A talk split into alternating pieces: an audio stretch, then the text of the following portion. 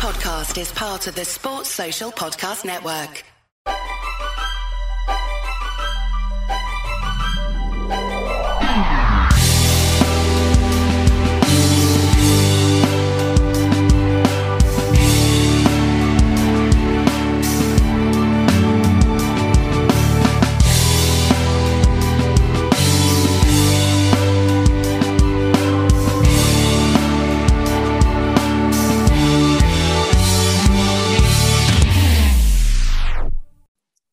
Welcome back, folks. Uh, another episode of Across the Pond NBA podcast. Um, with us tonight, we've got uh, Gabby Hurlbut. Um, I'll let her introduce herself. Say hi, Gabby. Hi, how's it going? I'm good. I'm good. Um, tell people a little bit about yourself. Yeah, sure. So first of all, it's an honor um, being on the show. I'm really excited that that you guys asked me to do it. I'm definitely looking forward to it. But yeah, so I have been involved with sports for a while. I was I grew up 10 minutes away from the UConn campus, so I grew up going to UConn basketball and football games with my dad. So that kind of sparked my interest in sports originally and then being from Connecticut, a lot of times you're either a New York or Boston sports fan because those are the closest places. So I ended up going with Boston because of my cousins who are all Boston fans and they kind of encouraged me at a young age to be a Boston sports fan. So was pretty surrounded by Boston sports my whole life, would watch a lot of games and everything. And then when I was going to college, I knew that going into sports was something I wanted to do. So I was looking at colleges that had good sports media programs. So ended up going to Ithaca College in upstate New York for four years, which was awesome. It was a great experience. I loved being there. They have a great program for media there. Um, I learned a lot. I had a lot of internships during my college experience too in various parts of the media industry. So i felt like i really got a grasp a good grasp of what was what the media industry was about and the different aspects and things that it, it offers. So i graduated from college in may 2018 and then started looking for jobs in sports media. Got a job at espn in august 2018 um, so a few months after I graduated on their digital video social media team. So primarily cutting video for all of their online and social media platforms, whether that be from live games or studio shows. And I got to, you know, work on a lot of long term creative projects, so longer form YouTube videos and things like that, and, and, pitch a lot of creative ideas. So it was a lot of online work, but a lot of multitasking and being having to keep track of multiple sports and multiple teams and games at once. And then recently in December, I decided to launch my own sports podcast. So I just figured it was another thing for me to do to just gain more experience and develop my own platform to be able to be creative and express my ideas on things. So it's Boston Sports related. The podcast is called Boston Balling. It basically just focuses on the latest in all things Boston sports. And I bring guests on every week that are affiliated with Boston sports in some way. Then they talk about their experiences and their ideas about different Boston teams. So it's been a cool experience because I've gotten to talk to a lot of cool people. And it's only been around for a couple months, but I have so many high hopes for the show. I hope to have it continue to grow and just keep developing more of an audience on it and I just have a lot of long term goals for it. So that's been really fun too. So sports have just kind of been a big part of my background for a while. Cool, cool. It sounds like you've kind of uh, came through the ranks a bit like what Erik Spoelstra at the Heat, video yeah. analyst, suddenly you know promoting uh, sports in a big, big way. Yeah, very cool. yeah, no, and, and and there's there's so many, and and I feel like even with with the podcasting aspect, there's a lot of athletes or or a lot of people well known in sports that have their own podcast on the side now too. So that part of the industry is growing and growing more, I find. And a lot of people listen to podcasts when they're driving to and from work or what have you. So it's a good it's kind of a good path to take for people that are that are hoping to move into sports. Yeah, yeah, totally. I mean, um, I just remember like um, a couple of years ago when uh, CJ McCollum was out. He, I'm pretty sure he started his own uh, podcast for a bit as well. Oh, yeah. And then you obviously got uh, JJ Redick. Uh, has his own. I think he's got his own like whole network or something like that now. Uh, I was reading but it's it's pretty cool. Pretty cool way to go about it. Um, so yeah, um, we've got you on um, to talk about um, some of the big stories that's been happening uh, around the NBA um, this week. So I think what we're we're going to start with is possibly the most informed team up until last night. That is uh, Utah Jazz. Um, Eleven wins. They they almost um, equaled uh, their longest streak since 2009. Uh, but Denver had other ideas. What's your take on the, the Utah Jazz this year? Yeah, you know, I think that the people have a lot of mixed feelings on the Jazz. They're one of those teams that people have never really wanted to take really seriously. I think that they started off really really well. Obviously going on an 11 game win streak is is really good especially with teams struggling other teams coming out of the bubble and adjusting to this new season and the covid protocols and everything else. I think it's really telling of the type of team they'll be this year. I, I do worry a little bit about inconsistency especially on the defensive side of the ball with them but they're they're spending a lot of money this year on on on their talent and i think that with you know i think donovan mitchell at this point is just really ready to kind of go all the way and and with the amount of money that they're spending on him i think it's basically that they're they're kind of in that mode now where they're ready to make a, a serious run for the whole thing. I do definitely think that based on the way they're playing and, and the talent they have, I think they'll be a playoff team. I think that they need to get better on defense, especially with guarding the three um, in, in in the perimeter shooting. But I think overall that they're they're looking really good, and obviously, you know, all winning streaks are going to come to an end, and especially with how many games they play. You're not going to win all the games, and, and you're not going to show up and play your best basketball every night. But I've been impressed and surprised overall from what I've seen from them so far. And I think that they're on pace to definitely be contenders in the West. And I think if they play the way that they're playing now, I think some of these other teams in the West might not want to play them if they start to get hot again and it's heading towards the end of the regular season into the postseason. I think that they're a team that some of those other teams might not want to play if they can figure everything out. Yeah, I, I got to agree. I mean, I, I I think that their their defense has always been notoriously stingy yeah. um, about giving up points. I mean, they're they're ranked third in the league this year, uh, which is you know it's kind of just kind of attributed to how Gobert and how um, their their guards are really kind of stepping up. Um, they've really got a lot of production from uh, Jordan Clarkson this year. I know yeah. a lot of his numbers are basically just scoring and uh, the odd occasional assist and stuff, but he the amount of deflections, the amount of um, rush shots that he forces some of their some of the opposing guards to take um, has really made his role on that team super super valuable. Um, one of one of the questions I really have about them though is how how deep actually are they? I mean, they they they seem to always play like eight to nine guys. And when we seen uh, Donovan Mitchell go out for concussion protocol, I really thought that their their win streak would come to an end. But I think they got they got lucky in the scheduling there um, and it didn't really affect them that much because they, they obviously had enough. And uh, Bogey somehow found his shooting stroke after a very very weird slump to the start of the season that he had. So I think that now he's now uh, Donovan's back and uh, they've got they seem to have uh, reignited uh, Bogdanovic uh, from three. It, there'll be a really tough team to stop. Um, what the one thing I always worry about them uh, when they get to the playoffs is um, the fact that, that they, they don't seem to put teams down. Like they always seem to stay in very very close games. Like you never see them just totally rout a team, uh, which obviously it, it did it did kind of come back to bite them last year uh, when Denver put them out. So it'll be very interesting to find out if they they've kind of sorted that this year and if they they've got that kind of killer mentality that um, they seem to have been lacking the last couple of years. Yeah, um, totally. And I mean, I've never doubted the talent. I mean, the talent is there on paper. If you look at this team and, and how it's built, there's a lot of talent there.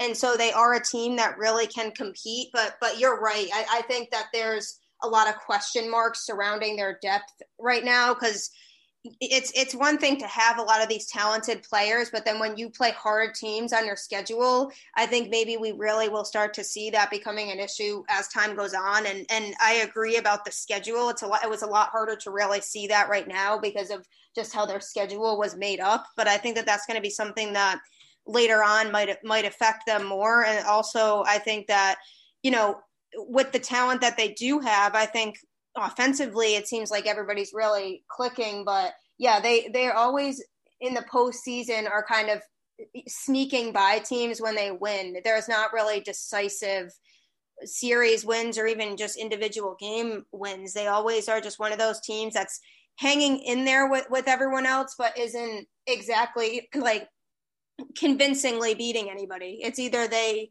lose or they just are really close in games and you can't have that when you go up against teams like the Lakers or other competitive teams in the West. I think that that's going to be something that especially on defense if they're in close games and they have to rely on their defense to help win games, I wouldn't necessarily bet on that defense to be a to be a defense that I feel confident enough in to be able to help win these games. Um, it, it's just I think I think that they're definitely a team that we still need to see more of um, because they look really good right now, but that could easily change and there's a lot of season left and I think there's still some question marks there. But based on how they're playing now, if they continue to play like that and they can get some things figured figured out, then I do think that they can be serious contenders. Yeah, definitely. I, I, I actually, I think that they, if they did match up with Denver uh, the way that Denver have been playing this season, I think they take that season, that that series this season, mainly for the fact that um, Denver have looked really shaky. Um, other than Jokic, it seems like no one else can uh, put a consistent string of two or three games together. Um, which I'm not really that surprised. They they lost uh, a lot of their depth. They they got rid of uh, obviously Torrey Craig. They let uh, Jerami Grant go. They they they let um, one of the other uh, big men go, uh, Plumlee.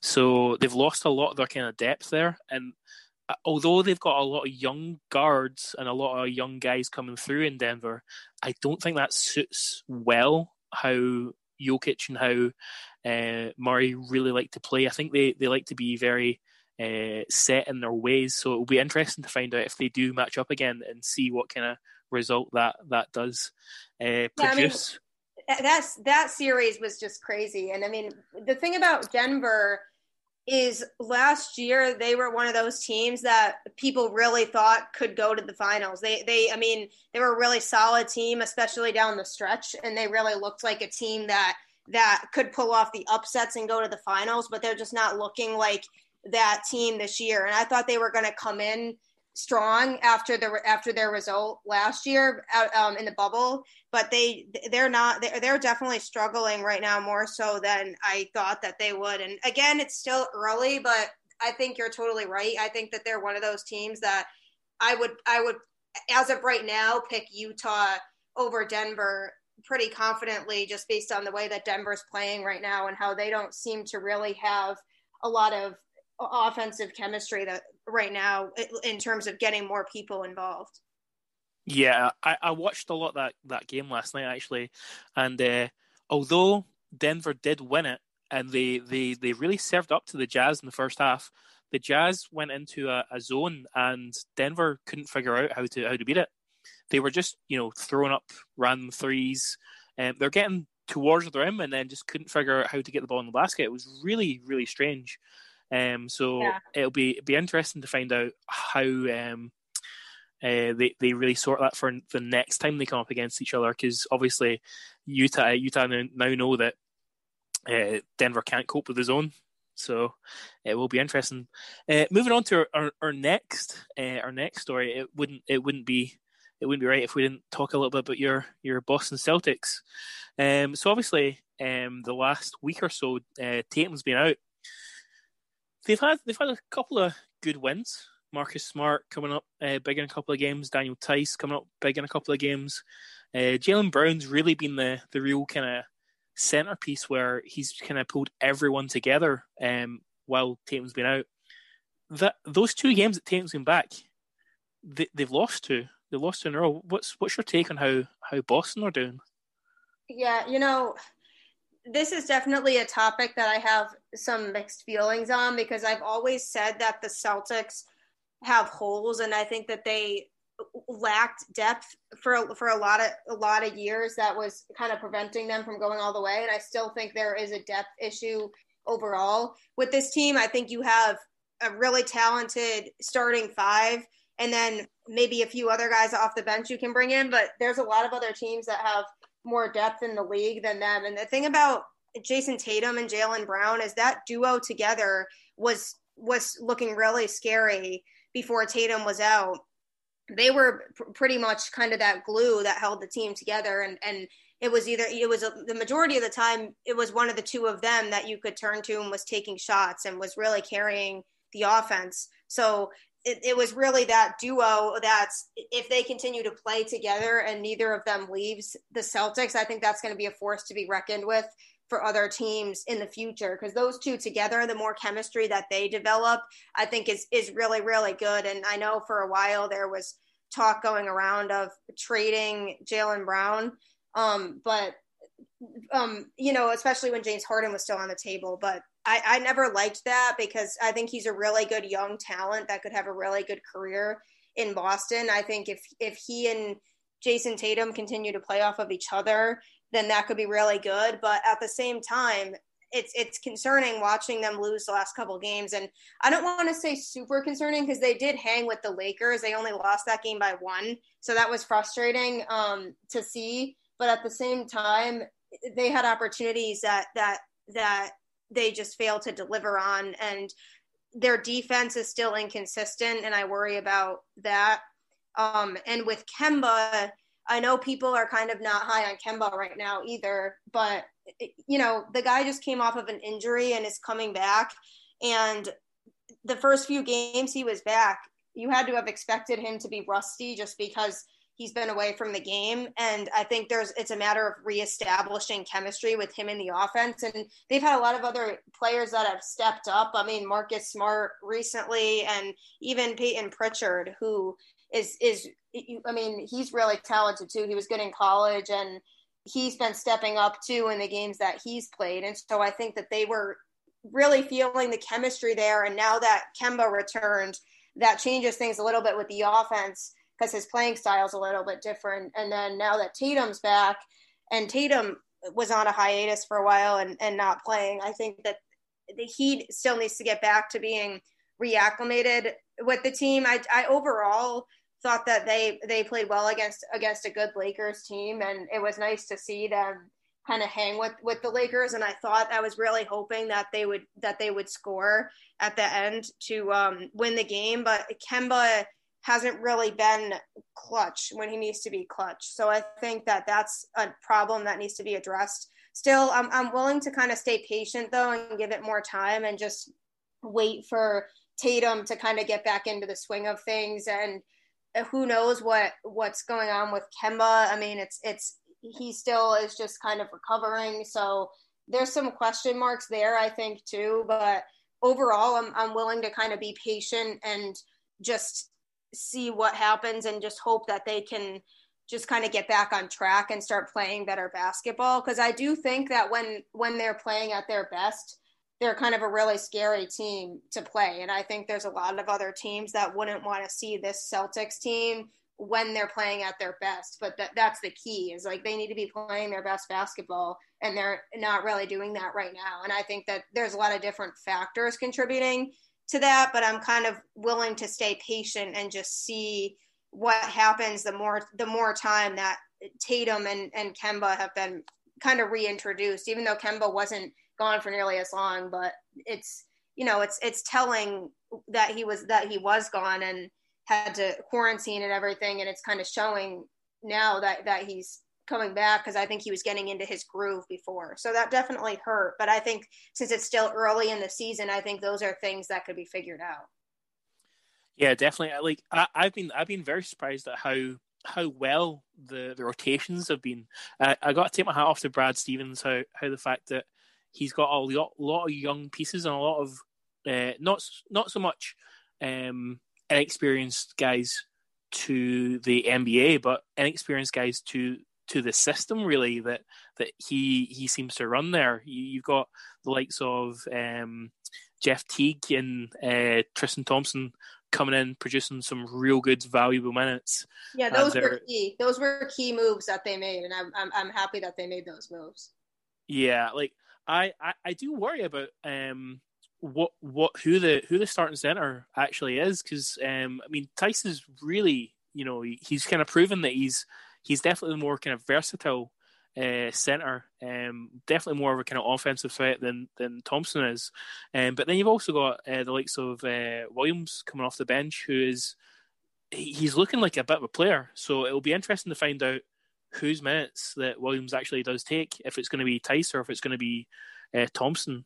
What, what, what's your thoughts yeah. on who's who's going to be oh, who's going to be the one yeah, to give no, up? That's um that's been something that because the center position for a while was an issue that was a concern, and even last year in the bubble, that kind of came came through that there was kind of a question mark at the center position. Then when they went and got Tristan Thompson, I was like, okay, yeah, for sure, that makes sense. He'll be the starting center. But Theis has kind of shown more this year than than he really has shown in the past. I mean, he's one of those players that people were thought was a solid player to have on the roster, but wasn't necessarily somebody they thought was starting caliber. So somebody that could come in to the game off the bench, but couldn't start. But he's he's proving to me to be more versatile and can score more. And I think that we need somebody in that position that can do that. And I'd rather see Theis out there than Thompson as of right now. And obviously that could change as the season goes on. But from what I've seen from Theis, it's been a pleasant surprise this year. And, and he's shown that he can be productive on both sides of the ball more so than than Thompson can be because Thompson isn't as much of a threat offensively. So I think if we can find if we can have Theis be the one that starts that can kind of that's more diverse and can be a threat on both sides of the ball, then I could see Brad Stevens kind of having him be the starter and Thompson would come off the bench. Yeah, definitely, definitely. I think I think that's probably the way it's it's gonna it's gonna be. Um, yeah, I, I think that that Boston have a real good shot at you know um, challenging for that the East the East title this year. Um, it will be interesting to find out if they if they can uh, get over the kind of juggernaut that seems to be Philadelphia just now. They just seem to be just on a total roll. They just seem to be steamrolling teams, no matter if uh, Joel Embiid plays or not. They just, you know, I worry about them. Yeah, I definitely worry about Philly. They're they're uh, one of my biggest concerns in the East right now. Yeah, that's. Um, I, I got to say, I, am very, I'm very surprised at how how well uh, Dwight Howard is fitting to, fitting into that system. I didn't, I didn't think it was going to fit, uh, mainly for the fact that um, Tobias Harris has never been a real good, consistent three point shooter. Ben Simmons, as you know, doesn't shoot threes. Uh, Dwight Howard all he seems to do is pick and roll. And um, the three of them, you know, on the floor at the same time, I didn't think that was going to work, but it seems to be working. And the fact yeah. that their, their shooters are actually, you know, hitting some shots. Um, I was watching the game the other night, and Korkmaz just, you know, couldn't miss. It was almost uh, Tatum-esque, if you if you if if I can say that, uh, and the amount of threes he was just throwing up near the end of a shot clock, and it was it was going in. So it'll be interesting to see if uh, the next kind of matchup between Boston and Philly, uh, if they're at full strength, both teams, because I think we had a matchup earlier on this season, and, yeah, and they were both a little depleted. So kind of a slight um, kind of letdown on that kind of on that kind of end. We are kind of robbed of a of a good good game there.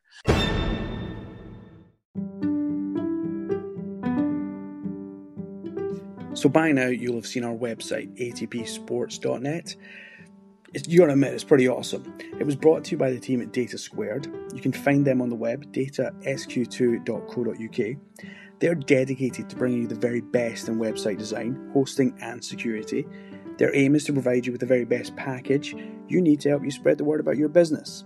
Data Squared will design and build a website for you, and they'll build it not just for desktop but for all devices so you can be seen on the move.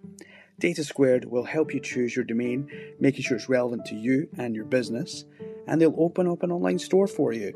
They have the tools um, so you can keep track of customers, their orders, stock, and much, much more. So why not expand your business online today with Data Squared? Visit datasq2.co.uk. Um, talking of um, some some robs uh, of good games, um, Memphis, uh, after what seems to be about four and a half years off playing basketball, are now getting back to playing basketball. Um, after all their COVID issues, they, they seem to be now have enough members to to string together a starting five. Um, it'll be interesting to find out how well they do in their first couple of games. Uh, I'm particularly interested to find out how long uh, Triple J's out for, uh, and if uh, JV is going to come back anytime soon as well. So, what's your take on how how Memphis have, have put together the start of the season? Yeah, you know, I definitely am a little concerned. I mean, they've they were playing pretty good basketball before their COVID break, and you know, basketball is one of those things that you can't really take too much time off from the sport or else you're going to start to lose some chemistry that was already established and just kind of your regular your regular routine. And it's more so in that sport than some other sports i find that it, it gets really hard when you took a long break to come back. And i i think that i don't i don't I'm not as worried about longer term as the season goes on. I think that things obviously will will fall back into place for them as the season goes on, but I think that before the COVID break, they you know they looked pretty good, but they had some things that they were that they had to work out, and then now they're back, and I I, I mean I am worried that they're going to take some time to get back into the flow of things, and yeah, I know it's a long season, so obviously there's room for for being able to adjust back into everything. But I think their first few games might be a little rough because of all the COVID stuff and not having everybody at full strength. And I think there's a lot of circumstances that are kind of pointing to them maybe struggling at first while they get back into the flow of everything. Yeah, I, I, got to agree there. I mean, the the start of their season, I actually I didn't see that coming. Uh, I actually thought that they were not going to be as strong as this, uh, mainly yeah, for the fact that they had uh, Triple J out. Um, Ja Morant had a real good rookie season, and I didn't think it was going to continue. I thought he was going to take maybe a bit of a, a back step just as a, you know, maybe ramp it up as the season goes on. But he just came in on an absolute tear. And I think that um, they're going to really be kicking themselves if this does cause them to have a bit of a blip.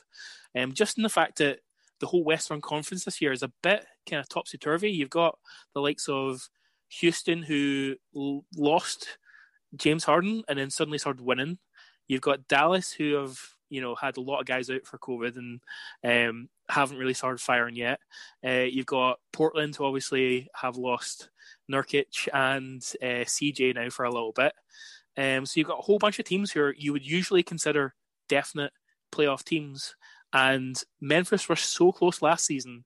I thought that you know I thought that the the run that they went on they, they might get there. Um, so this season I thought after that start, yeah, they're probably going to make it. They're probably going to sneak in maybe eighth seed or seventh seed. So it'll be interesting to see how long it takes them to get back where they want to be. Yeah, um, I definitely think they could sneak in. I think they're a team that um, people, you know, weren't really paying a lot of attention to because like you said i think there were a lot of people that felt like we did that the season would start this year and they wouldn't really be a team that anybody really had to worry about or or focus on really but based on the way they were playing if they can get back to that level quicker sooner rather than later after their covid break they're definitely a team that I could see sneaking in, probably, you know, in a higher seed, like a seven, seven or eight type of thing, maybe even six. But I, I, definitely could see them being a playoff team if they continue to play at this level. But again, obviously, there's a lot of circumstances there with with COVID and, and injuries and everything else, and, and indefinite absences. But I think that overall, I think they're a team that I could see sneaking into the playoffs if they just can figure things out and, and get back into the flow of things quicker. And it's just unfortunate with this season and with COVID being an issue because – you don't it's hard to know if that's going to really affect a team long term or not and it would just it would be i'd be it'd be disappointing to see them kind of not be able to figure things out and um just kind of not get back to where they were. But I think luckily, since it's still early enough in the season, I think that that's not going to be an issue. And there might be some frustrations for the fans for a little while, but I think eventually there's enough, more than enough time left in the season where they'll be able to get back on track and, and figure that out and then probably be a team that sneaks into the playoffs. Yeah, yeah, I, I think I think they'll get there. I, I do think they'll get there. I, I really like their um their fact that they've got so much versatility at the at the kind of the big position. They've got uh, Jonas Valanciunas, uh, Triple J. They've got um, Brand, uh, Brandon Clarke, and uh, yeah. that Xavier Tillman looks like Tillman's a, pretty like good. A, yeah, looks like a real good player. Yeah, exactly. And I mean, well, there's been some talk I know about possibly trading Valanciunas too. Um, that they've been kind of talking about possibly trading him, but I don't think that that would realistically happen unless they know that they're not contenders. And the the chances right now are kind of higher that they might be a playoff team than not. So I don't really see them making any of those types of of moves if unless they really think that they're not going to be contenders. Yeah, yeah. Um, talking about um, teams who a lot of people had as contenders, uh, the Wizards. Um, a lot of people saw that uh, trade that um, sent John Wall to Houston and Westbrook to the Wizards as a as a good thing for the Wizards, not as possibly um, you know high seeds or anything like that, but they thought that um, the East possibly could have the Wizards in the playoffs again. Um, obviously, it's not turned out that way um, so far, anyway. Um, Bradley Beal spending more time looking like the sad kid who's lost all his marbles down a drain. Um, but they had a, a big win over um, Westbrook's friend or ex friend last night. Yeah. What's your What's your take on uh, on uh, the, the the Westbrook hitting the game winning three against uh, Kevin Durant? Yeah, no, that was crazy. I mean, I that whole game for for the majority of the game. I mean, they really were out of it. I mean, I, I remember looking at the score early on and Brooklyn was up by a lot. And I was like, okay, yeah, this is just going to be, Brooklyn's going to win this game. Even going into the game, I, I really had picked Brooklyn to win just because of the way that, that the Wizards have been playing. But then at the end there, when all of that drama started, when Bradley Beal hit that shot and then um, Russell Westbrook comes in and hits that three, I was like, wow, what a, what a crazy comeback this was for Washington. And, and it almost makes me wonder if that's kind of – the fuel that they needed to maybe turn their season around now. And on paper, I really did think that that trade was going to benefit them. I was like, oh, yeah, now they have Russell Westbrook and Bradley Beal together. This might be good. But, you know, Bradley Beal and John Wall together was a good duo. And when John Wall left, I really thought that maybe Bradley Beal wouldn't want to stay there and that he would maybe want to request a trade or, or look into leaving the Wizards um, because John Wall was kind of his partner in crime there. So when he left in that trade, I, I, thought that maybe we would see Bradley Beal go too, or that what would make the most sense would be to, for them to trade him also, but they haven't. And so now we're kind of seeing this team that's underperforming based on what they have. And I, I do think chemistry is a part of that and them having to establish some chemistry with Russell Westbrook being in the equation now because you know he's the type of player that is um, kind of very much a, different type of player than Bradley Beal. So I think that the chemistry there is, something we knew was probably going to be an issue going in, which is another reason kind of why I what why I thought that maybe they would try to trade Bradley Beal too.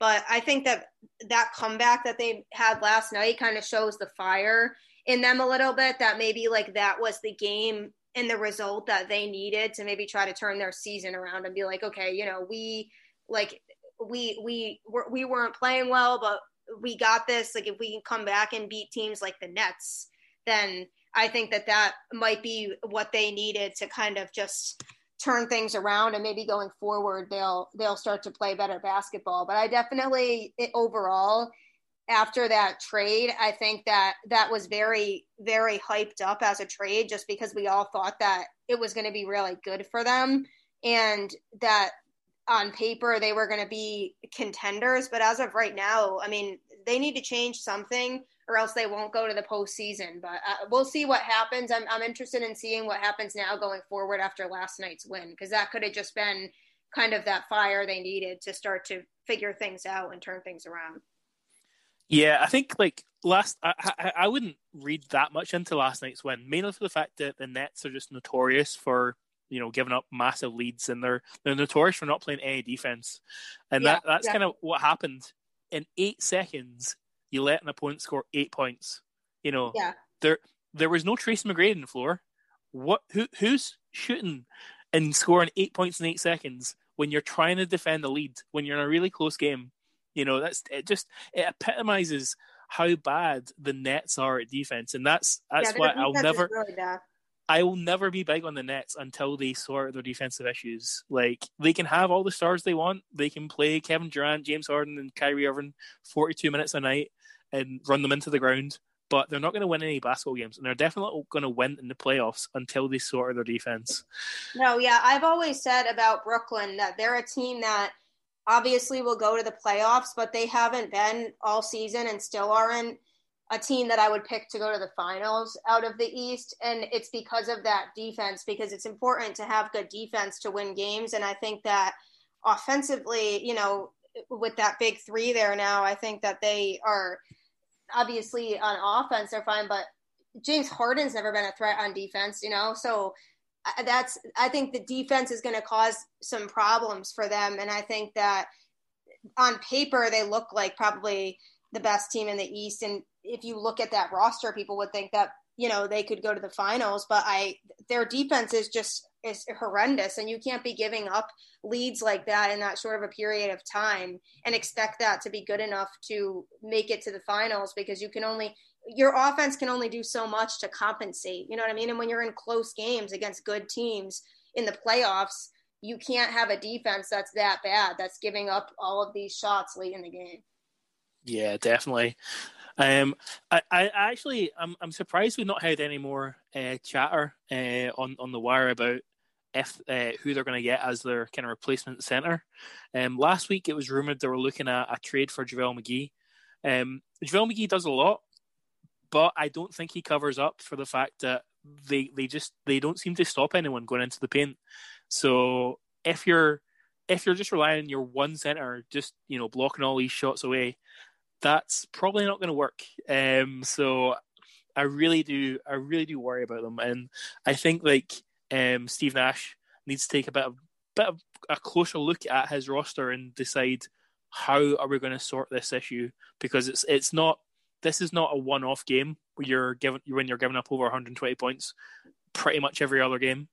So it's it's a worry. It's a definite yeah, definite worry. The, the other problem with them now is from that trade, they pretty much gave up everything. They gave up all of their depth and, and a lot of their young players that they could have had in the future to get James Harden. So they kind of put all of their eggs into, you know, it's championship or bust now. And so if they can't win now with James Harden and what they gave up, they're kind of going to be starting at the bottom again if they if they can't win in the next couple years because a lot there's so much pressure on them now after they executed that trade. And you know especially they've done this type of trade before. We saw it happen with the Celtics and it ended up working out in the Celtics benefit but not for Brooklyn. So I think that for them they should be concerned about their lack of, of, of a defense right now and, and just how they're playing on that side of the ball because I think everybody knows the fans know like you know everybody knows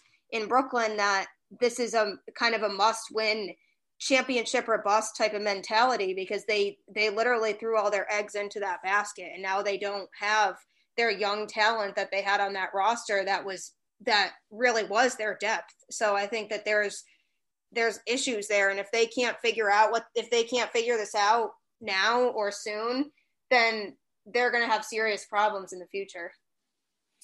Yeah definitely. I mean i think i think that trade did help a few teams. Um it also helped a few individuals namely um jarrett allen. He's he seems like he's kind of found a, a definite home in cleveland.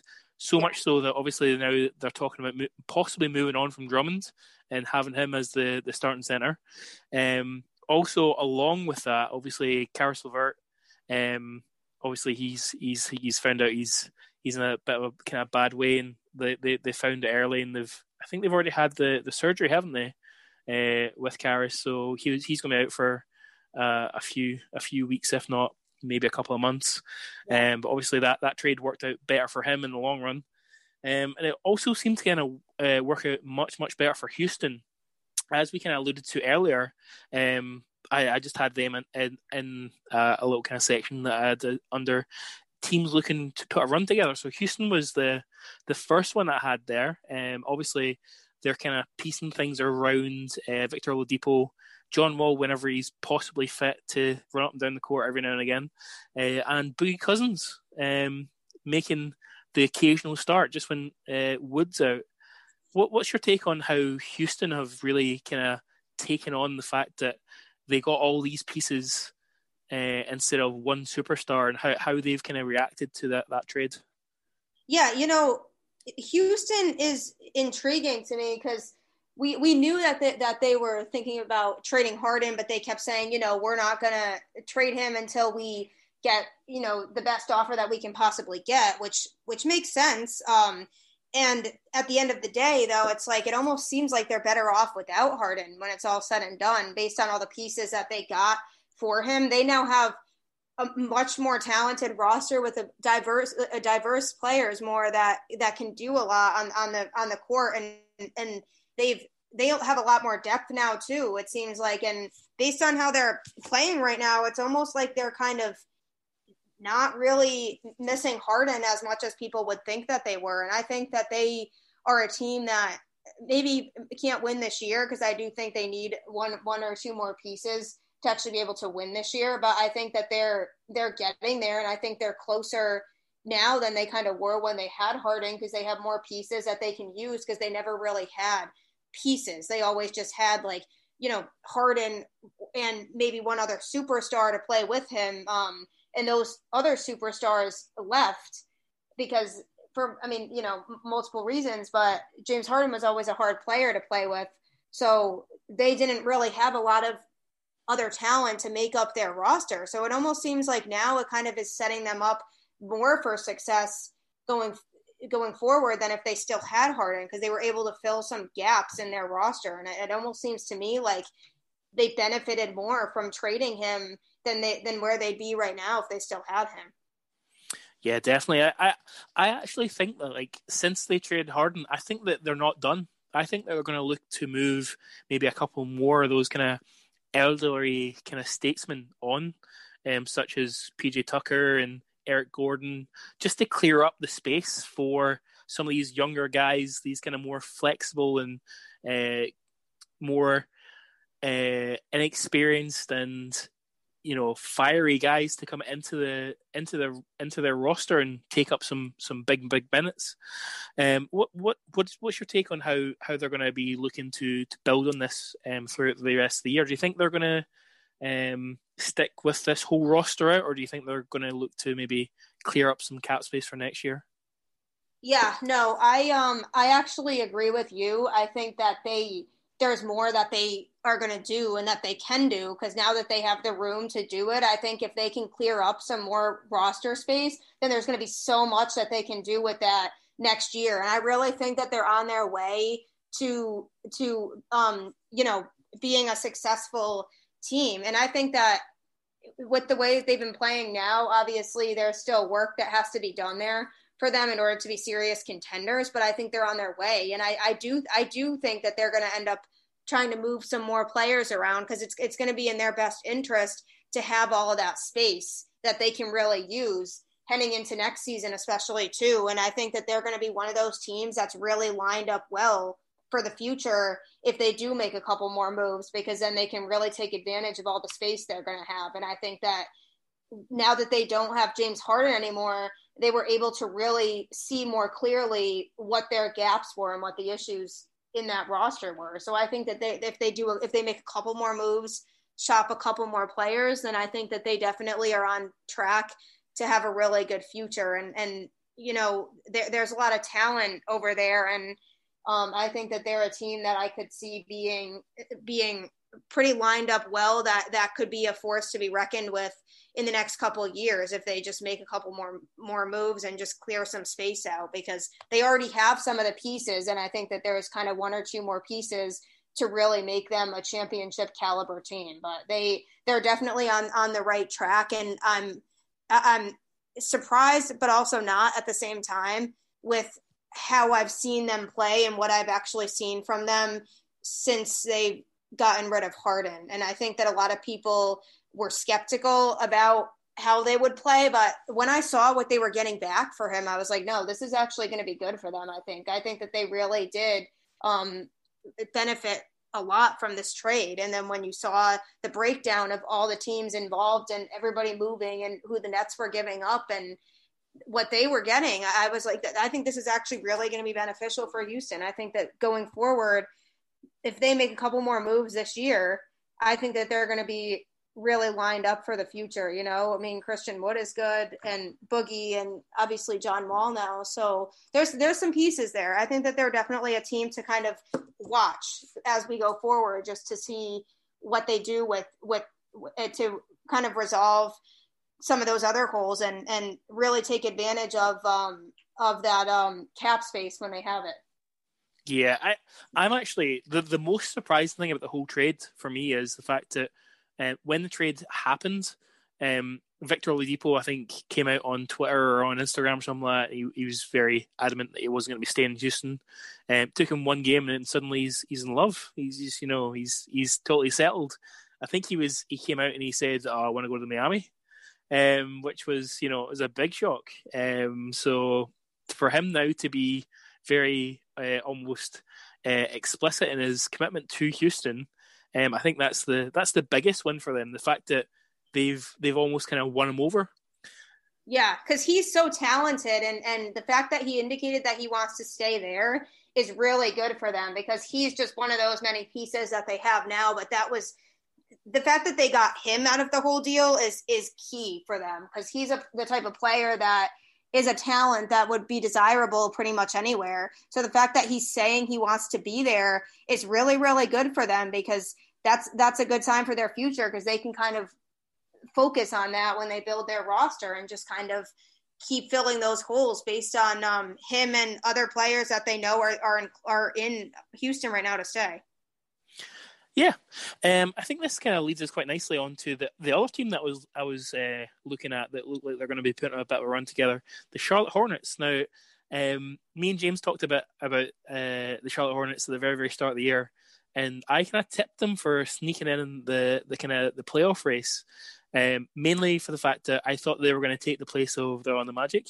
Now, I didn't think the Orlando Magic was going to have even more injuries than they, they already had, um, but I thought that the fact that they're a little bit not as as deep as previous years, I thought that was going to hurt them, and the fact that Charlotte seem to now have you know multiple people that can play a variety of positions and they've got Gordon Hayward, who's obviously coming off a bit of a bad stint at Boston, had had something to prove. So I, I really uh, am I'm excited to watch how Charlotte are kind of doing things, especially uh, with Lamelo Ball kind of leading the charge down there. What's what's your take on how Charlotte have kind of put this run together? Yeah, I think that they have a lot more to them than people think, and I think that Gordon Hayward, obviously, with him going there in the first place, people were a little skeptical just because of his history in Boston and all of the injuries and the fact that he just couldn't stay healthy. Um, but he's after his time in Boston, he wants to make a statement and he wants to prove to people that he can still be Utah Gordon Hayward that everybody's been waiting to see because that Gordon Hayward is the Gordon Hayward that we were hoping to see when he came to Boston. So I, him having something to prove, Lamelo Ball being there. I mean, Terry Rozier is there too, and you know um, Miles Bridges. They have a lot of talent on that team too, and I think that there's some key players there that could help put a run together. I think you know right now it doesn't obviously seem like they are going to be a top team or anything like that, but but they, I mean, they, can, I think that they, there's still room for improvement there. I think they're still growing there. And, and, you know, right now, I mean, right now they're an eighth in the East, which is not which is really not bad considering everything that they've gone through. And I think that they that's a, a good place for them to be right now because if they continue to play good basketball, then they could be in the playoffs too. And the thing about them is I think that they're a team that if, if everybody really can click, they could be really dangerous when it comes to the playoffs. Because with LaMelo Ball leading the charge and some of the other talent they have there, if they can just get everybody to stay locked in with each other and the chemistry that they could possibly build there, I think that could actually be a team that could be dangerous in the playoffs and could sneak by some of the teams at the top of the East that are more expected to win. And I think Charlotte, I could see them honestly being one of those surprise teams this year that that nobody really had expectations with, but finds a way to sneak into the playoffs and then ends up making a longer run than people think that they were going to make. And so they're, definitely a team that I'm keeping an eye on. And I think adding Gordon Hayward was something that they really needed. And if, if he can stay healthy and is playing good basketball, then I think that they're a team that, that teams in the other teams in the East should start to look out for because they seem to have added what they needed now to really focus and make a run. And uh, granted, this year I don't think is their year to win the whole thing either, but they're on a right a good path too. And if they can continue to do what they're doing now, I do think in the next couple of years they can be right up there in the East with those top teams like Philly and Milwaukee and the Nets and um, I, I, just really think that it's I'm, I'm going to be interested in seeing how the rest of the season goes for them because I do think Gordon Hayward, if he stays healthy, is going to prove to be a really really valuable asset to that team.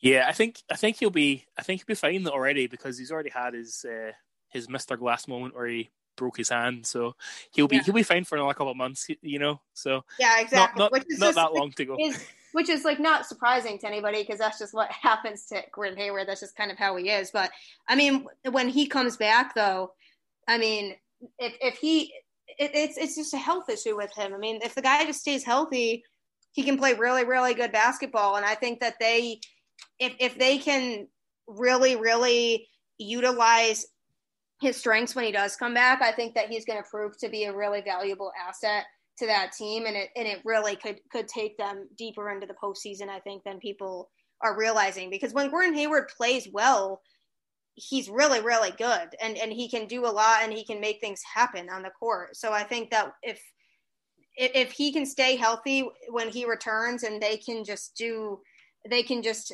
really utilize his strengths, then I think that that's going to be a, a good team. And I think going into the season this year and all of this talk about the moves they were going to make and and what was going on in Charlotte, I think they have a pretty good team they put together over there. So I think that there's going to be there's going to be uh, some interesting things to watch out for with them as the rest of the season progresses because I do think that they're better than than people think and maybe even better than their record shows right now. A lot of COVID protocols um, happened again this week. We saw Kawhi and uh, Paul George um, get caught up in it this time. They only missed two games. What, what's your take on how they only get to miss two games, but other people who are caught in similar situations um, have to miss weeks on weeks? Yeah, you know, I think that there's a lot of things that have really been inconsistent in the league. And I think that there are some things that they need to establish that need to reflect with everybody. And it almost seems like they they adjust based on the circumstance and the team and the players involved. And i really just don't really agree with what they did with with Kawhi and PG because I think that it was warranted for them to miss more games than they actually did. And I feel like it's setting a bad precedent and a bad message for similar situations going forward too because now it's going to be like the league's going to be under more pressure to you know really figure things out and and and lock down on things because you can't be changing things or just kind of being inconsistent based on the situation and who's involved. And i think that this is the type of situation where the writing was already on the wall, and they should have missed more games than than they than they did. And I think that that's going to be an issue going forward if similar situations aren't treated the same way. Yeah, I think we, we already kind of saw a similar situation when uh, Kevin Durant was caught up in it as well. I believe yeah. he missed. Uh, I believe he missed three games. Um, so it does seem to be like if you're if you're a quote unquote superstar, you get slightly better treatments than some of the other younger guys who are maybe not quite as established. So it will be interesting to see how this kind of develops and see what kind of. It really does seem that way though, and, and it's it's unfortunate because it really is. If you're like a big superstar or a big contributor to your team, it just seems like you get treated differently, even if the situation is very similar or the same. Yeah. Um, it will be. It will be one something really to kind of keep a, a close eye on as the as the season goes on. Um, so yeah, this this kind of takes us now uh, nicely to our look ahead. Now, uh, I'll give you a little bit chance to kind of think about two games maybe you're looking forward to. I'll I'll rattle off my two that I'm really looking forward to. Um, the first one I'm really looking forward to is tomorrow night's fixture with uh, the Clippers and the Nets. Um, I don't think this one's going to be quite as high scoring. I think the Clippers are going to play some real good lockdown defense and really put the Nets to the sword. Um, I wouldn't be surprised if it's a bit lopsided at some stages. Um, so that that will be a real good one uh, from my from my side to kind of really see how the Nets cope with a, a defense that are really going to give them some tough tough questions. Uh, yeah, that's the, the, game that I'm excited to see too. I think that that's going to be a really, really interesting game. Um, I, you know, I'm still concerned about that Nets defense, and I think that that's going to be going to come through against a team like the Clippers. I, I really just, I think that's going to be a good game, but I think that there's a lot of questions there when it comes to Brooklyn still. Yeah. Uh, and the, the second one that I'd highlighted for a, a bit of a closer watch uh, is uh, another match with uh, New Orleans v Indiana Pacers on Friday. Now, I'm pretty sure the last time that I watched uh, this game. Now, I think they've already played twice this season. Uh, I could be wrong on that. Um, maybe I'm just making up that, that second game. Um, but the last time they, they played, um, it was you know really back and forth. Um, one team went up big, fifteen points. The other team went up big, fifteen points. And I'm pretty sure the Pacers stole it at the end via T.J. McConnell and Victor Oladipo getting some key key steals right at like right at the death, uh, and uh, take them to overtime, and then eventually ran away with it. So it'll be a real good watch, I think. Yeah, no, for sure. I think that's going to be a good game to watch too. And I mean, New Orleans is one of those teams. I think that you know they've they've been kind of a frustrating team to watch this year, and and they've had some some struggles. But I'm excited to see that game too. I think that there's it's going to be intriguing to kind of just see how those two teams go at it. What What's your take on the the Lonzo Ball trade rumors? Do you think he's gonna get he's gonna get shipped out? Yeah, see, that's one of those things that like I've looked at and haven't really taken it too seriously yet, just because it's I think it's it's still kind of early to say. I think it really depends on where they're at as the season progresses because I think that I definitely could see them trading him if their season kind of continues to go the way that it's going now, because I think that there's other valuable assets that they could get. And if you don't think that you can really be competitors with other teams, then, you know, why would you, why would you keep him? I, I really feel like there's a possibility that they might, but I just think it's going to be heavily based on kind of how the season progresses for them from here. And granted, I mean, there's a lot of talent on that team too, but there's holes that they could still fill. And I think that they could benefit from trading him. But I don't know that they actually will pull the trigger and do that unless they really, unless this season is, is kind of a lost cause for them.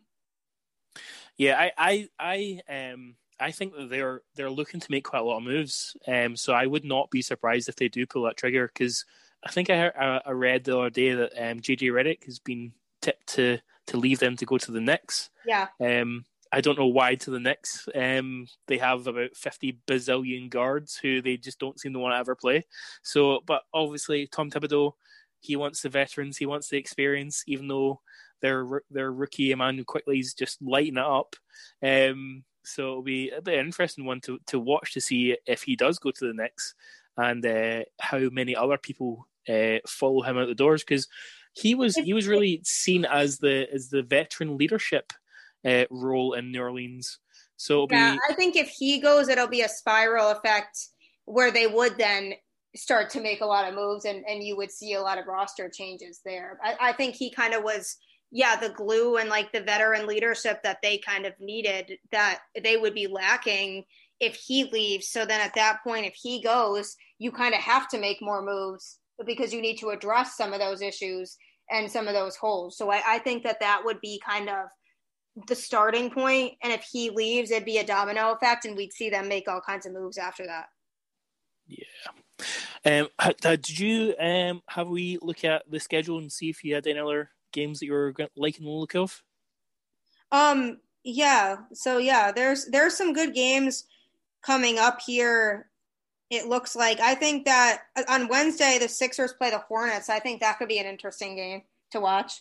Um, the Sixers have been playing really, really well, but um, I think that one could be kind of intriguing um, to see there. Um, just with with the way that the Hornets are are kind of that have kind of been a surprise right now. I mean, I think that they could that they could beat Philly. Um, so that could you look at some of these teams and some of these matchups that in, in a regular season minus COVID, I feel like would be great games. You know what I mean? But then like you take you consider all these all these COVID absences and everything, and it just changes so much about the dynamic of a lot of these games. Um, so yeah, no, those would be the ones that I would say. Um, uh, the Bucks, yeah, the Pacers Bucks are playing on Wednesday. Um, yeah, no, so those are the ones for sure. I think that are going to be intriguing to me because I am interested in um, kind of just seeing what happens with the Pacers too. So um, they're another team that I'm going to be keeping an eye on also because they've um, they've been playing pretty good basketball too. So I think that that, that could be an interesting game. But Milwaukee is is is still Milwaukee at the end of the day. What, what's what's your take on on the Bucks? Um, just I, I, usually we usually talk about the Bucks at some point on on the podcast. Um, we haven't we haven't actually talked um this week on them. Um, I I, I am uh, very of the opinion that the great regular season team, great regular season coach, terrible, terrible playoff team, terrible. Um, yeah, I, yeah. really. Uh, um, like, yeah, you know, the thing about them is you kind of hit the nail on the head with the terrible playoff team thing. And they did make some moves this offseason to kind of address some of their problems that they had. And on paper, they still are going to be one of the best teams in the East. And I mean, they're going to be a team that a lot of teams or a lot of people are probably going to pick to go to the finals. But I can never, ever pick them because, yeah, they made some moves, but overall, it's still kind of a really similar circumstance. And they're not a completely different team. And I still don't really feel like I can put them confidently in the finals still. And obviously, in the regular season, they're going to be a threat. And I think they're a team that everybody in the East still has to be concerned about just because, you know, if, if it's coming, if you're a bubble team to make the postseason and you still have to play the Bucks in the regular season when it comes down to some of those crunch time games, I think that that's a team that people would be worried about. But then when it comes to the postseason, I think there's some of these other teams that if they really figure their things out, could play better basketball than Milwaukee. And I mean, the thing about Giannis is like he want he wants to play there and everything, and he came out and said he wants to play there, and they they signed him to that extension. But the I just don't know that Milwaukee is a team that he can really win a championship with. I really think that if they don't win the whole thing in the next couple of years, that he needs he really needs to consider playing somewhere else just because unless they change some more things there with their system and their coaching and how they operate, I just don't see them winning a championship even with Giannis. So I think that they're one of those teams that I'm always conflicted on every year because I'm always like, yeah, they look great in the regular season. I mean, they're going into the playoffs really strong. And then they just prove everybody wrong because they can't win when it matters. So I think that my opinion on them and on that situation hasn't changed. I really still don't think that they're going to go all the way this year. I think that obviously they can. They have they have the the talent to be able to go, but there's just something about them in the postseason where they can't deliver, and I still feel that way now. I really don't think that that changed. Yeah, I think I think so too. Um, bit of a bit of a weird question. Um, you've got two options. If you pick the th- the person that makes the shot, you win a million dollars. Dwight Howard making a free throw or Giannis making a three pointer? Oh God, that's such a tough question. Uh,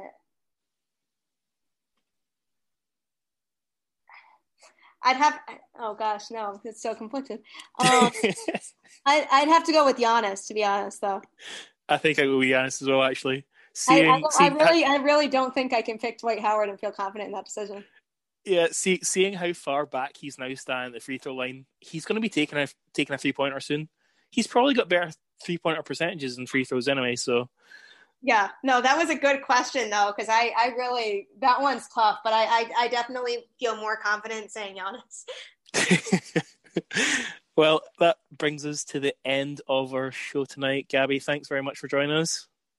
Yeah, thank you. It was it was definitely a lot of fun. I think we're definitely in for a fun rest of the season. And here's to hoping that the COVID opt outs and potential future for COVID doesn't throw things off because there's a lot of teams that are playing really well right now. And I would hate to see that be ruined because of COVID. Sports Social Podcast Network.